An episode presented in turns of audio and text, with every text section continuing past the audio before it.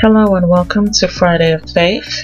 My name is Felicia Davis and I will be your host for today. I hope you're having a wonderful Friday and I hope that your week so far has been really, really wonderful. And we're going to have a wonderful time right now because we're about to get into the Word of God. We're going to be talking about the tongue and the things that we say and how they can shape our life and our lifestyle for the better or for the worse. And we want it to be for the better. We want to bring enhancement into our lives and we want to encourage people and we want to say things that are pleasant and we want to say things that are kind. So let's look in the book of James chapter 3 and I'm going to start with the second verse. For in many things we offend all. If any man offend not in word, the same is a perfect man and able also to bridle the whole body. Behold, we put bits in the horses' mouths that they may obey us, and we turn about their whole body. Behold also the ships, which though they be so great and are driven of fierce winds, yet are they turned about with a very small helm, whithersoever the governor listeth. Even so the tongue is a little member, and boasteth great things. Behold, how great a matter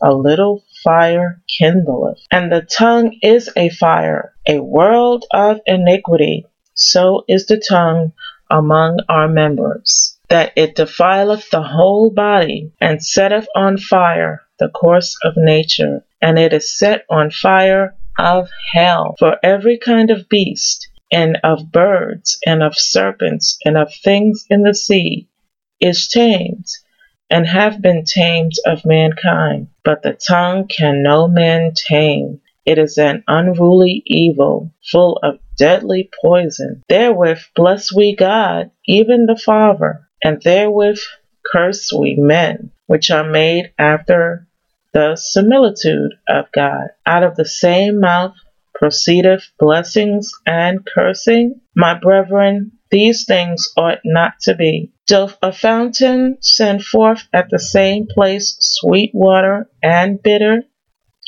Can the fig tree, my brethren, bear olive tr- berries? Either a vine, fig, so can no fountain both yield salt water and fresh. Amen. So let's take this apart. Let's take these scriptures apart and, and study them. So I read uh, verse 2 and 2, 3, and 4, and they were talking about comparing things to the tongue. And so we see that it was compared to the ships and it was compared to a horse. And so we have our tongue. And I mean, let's face it, our tongue is quite small. And yet, the way we use it, it can be quite powerful. So, um, the things that we say, say we wake up in the morning and we tell ourselves, okay, I'm in a bad mood, so I'm going to let people know that I'm in a bad mood. I'm going to keep my mouth shut. I'm not going to say anything. If someone says something to me, I'm going to murmur hello. I'm not going to be nice. I'm going to roll my eyes. And if someone speaks to me, I'm just going to be rude. So you've made up your mind. You're going to be rude. Is that the way you start off a morning? How about you do this? You know what? Today I'm going to start my morning by saying, Thank you, Jesus, for another day. And just by you saying that, it will shape your day. It will shape your attitude about the day. It will shape your attitude about those you meet. So isn't that something that we something important to tell ourselves? Let's keep reading. Um, the tongue is a fire, a world of iniquity. So is the tongue among our members. Well, with the tongue, people gossip. Gossip is poison. God, gossip is deadly behavior for a Christian, deadly behavior for a believer. Because what we do is we talk about someone in a negative way, and most likely what we're saying is not even true. And we're feeding each other with these untruths while we're tearing another person down. And whatever tidbit of information that we've been privy to, shouldn't we pray for that person instead? What good does it do to get with your friends and just murder someone with your tongue, regardless of who it is? So we need to start reshaping the way we speak. We need to think of, th- of people and even ourselves and the world around us. And instead of being part of the problem, we need to be part of the solution. And one of the solutions is the way that we talk, the way that we address issues, you know, complaining. Oh boy, that's a big one. Complaining is right there with gossiping. Complaining, being ungrateful, being hateful, being selfish, wanting things to go your way, wanting things to go in your timing. And when things don't go your way, you just have all these negative things to say about about the situation or about life or about God or about uh, whatever it may be. Shouldn't you find an alternative to complaining? How about praising God? How about saying, God, I know this is not, this may not be what I want, but it's a lot better than what I could have got. A lot of people don't have the things that I have. I'm blessed. You've blessed me. You've graced me. And you just start naming your blessings and you just start being thankful for your blessings. Isn't that a better alternative than to sit around and complain? Oh, he doesn't want me to do this. Oh, well, she did this to me. Oh, well, my money didn't come. Oh, it's just, and then you're bringing everybody else down with your sadness and your foolishness instead of being grateful and humble and saying, you know, things are not my way but I'm going to praise God anyway because I know He has a, a big plan for me. And when people hear things like that, they get inspired and they feel like, wow, she's going through this and she can still say something positive and something so beautiful. I need to start checking out the way that I talk. And people may think that it's odd that you're you're staying positive through something that may be a negative situation. I remember I was talking to this lady. She didn't know me. We didn't, well, we didn't know each other. And, but she told me about her story, a little bit about her story that she was a cancer survivor. And when she told me that, I got really happy and I just started dancing and praising the Lord right in front of her. I was like, wow, that's awesome. And I was just so happy for her. And she looked at me like I was nuts. I was like, well, when someone tells you that they're a cancer survivor, what are you supposed to say? And I felt like it's a time to praise the Lord. And she couldn't understand that. That's okay. People may not understand you. People may not understand that you keep um, something positive in your heart to say. That when a negative situation comes up, you, it seems like you always know the right thing to say to lift someone's spirit. You always know the right to say to motivate them and to encourage them. Wouldn't that be better than to have a reputation of gossip and of cussing and being negative and complaining? As a child of God, we need to think about very seriously the things we talk about. So let's look back in the book, verse 7 For every kind of beast, and of birds, and of serpents, and of things in the sea is tamed, and have been tamed of mankind. But the tongue can no man tame. It is an unruly evil, full of deadly poison. And we can see nowadays when people are saying so many things in the media and then they take it back. An hour later, they apologize. And, and I say to myself, what made them say that in the first place? Because it was a really dumb thing to say. So many people are just putting their foot in their mouths instead of just keeping quiet. It's really easy to get caught up in the negative. I mean, I've been guilty of my of it myself and recently I was there are things that I don't understand about leadership.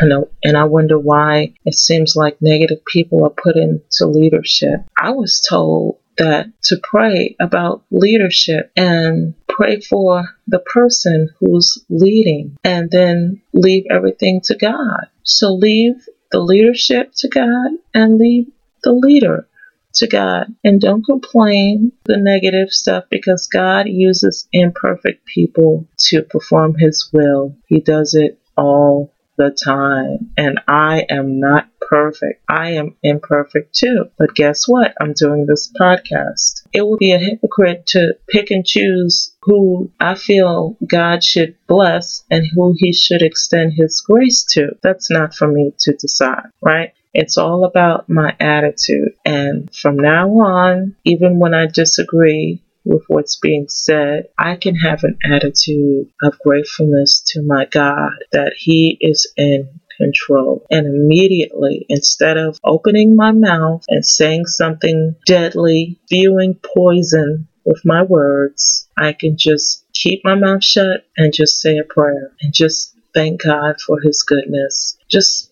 give it to the Lord. God knows our weakness. He knows we have a tendency to say things that we're not supposed to say. He knows each and every weakness that we have. However, we know our weaknesses too. We know what, what our weak spots are. But don't you think it's time to start getting stronger? The word says, Be strong in the Lord and in the power of his might. The word says, the joy of the Lord is my strength. Isn't it about time we reach for God's strength? We reach for, even in our weakness, we can say, well, we may be weak, but you are strong. And we can bring that weakness straight to the throne, straight to God, and say, Lord, I may be weak in this area, but you can teach me how to become stronger and stronger until this is no longer an issue. I don't like gossiping. I don't like lying. I don't like cussing. I don't like complaining. I don't like the things that come out of my mouth dirty jokes. All of these things are unpleasing to you, Lord.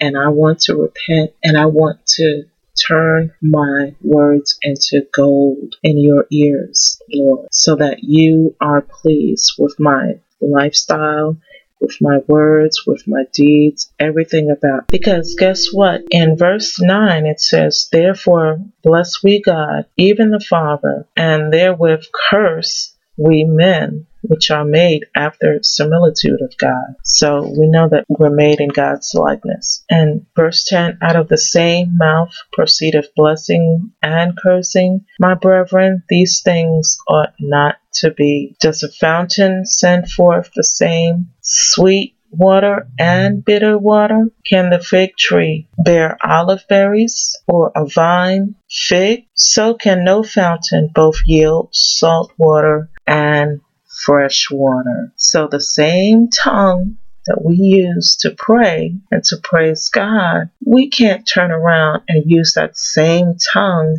to murder someone else with our tongue, to talk about people, to gossip, to complain, to cuss, to and all kinds of other filthy communication that, that we use with the tongue. We cannot do that. It's hypocritical. Okay. So we have to put that in check. And this is a Friday of faith. So we're going to believe that the Lord is going to help us resolve the issues of our tongue and that we are willing to replace our bad habit of talking with good habits. We want to confess good things. We want to confess what the Bible says about people and what the Bible says we should say. And there are plenty of praises in the book of Psalms that we can say out loud that are pleasing to God, that we can praise Him instead of complaining. So from now on, you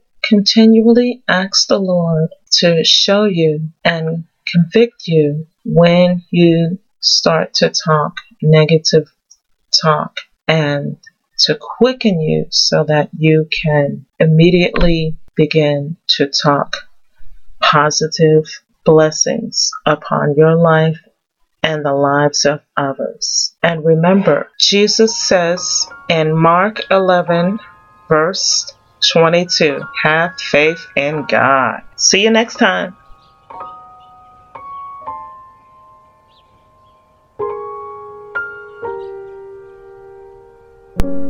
The most important thing about your faith is that it's built around Jesus Christ. Check out my website, takethehighway.weebly.com, where you can learn more about why and how you can turn your life over to Jesus. Make sure to leave a message on my blog and let me know of your decision. You will never be the same.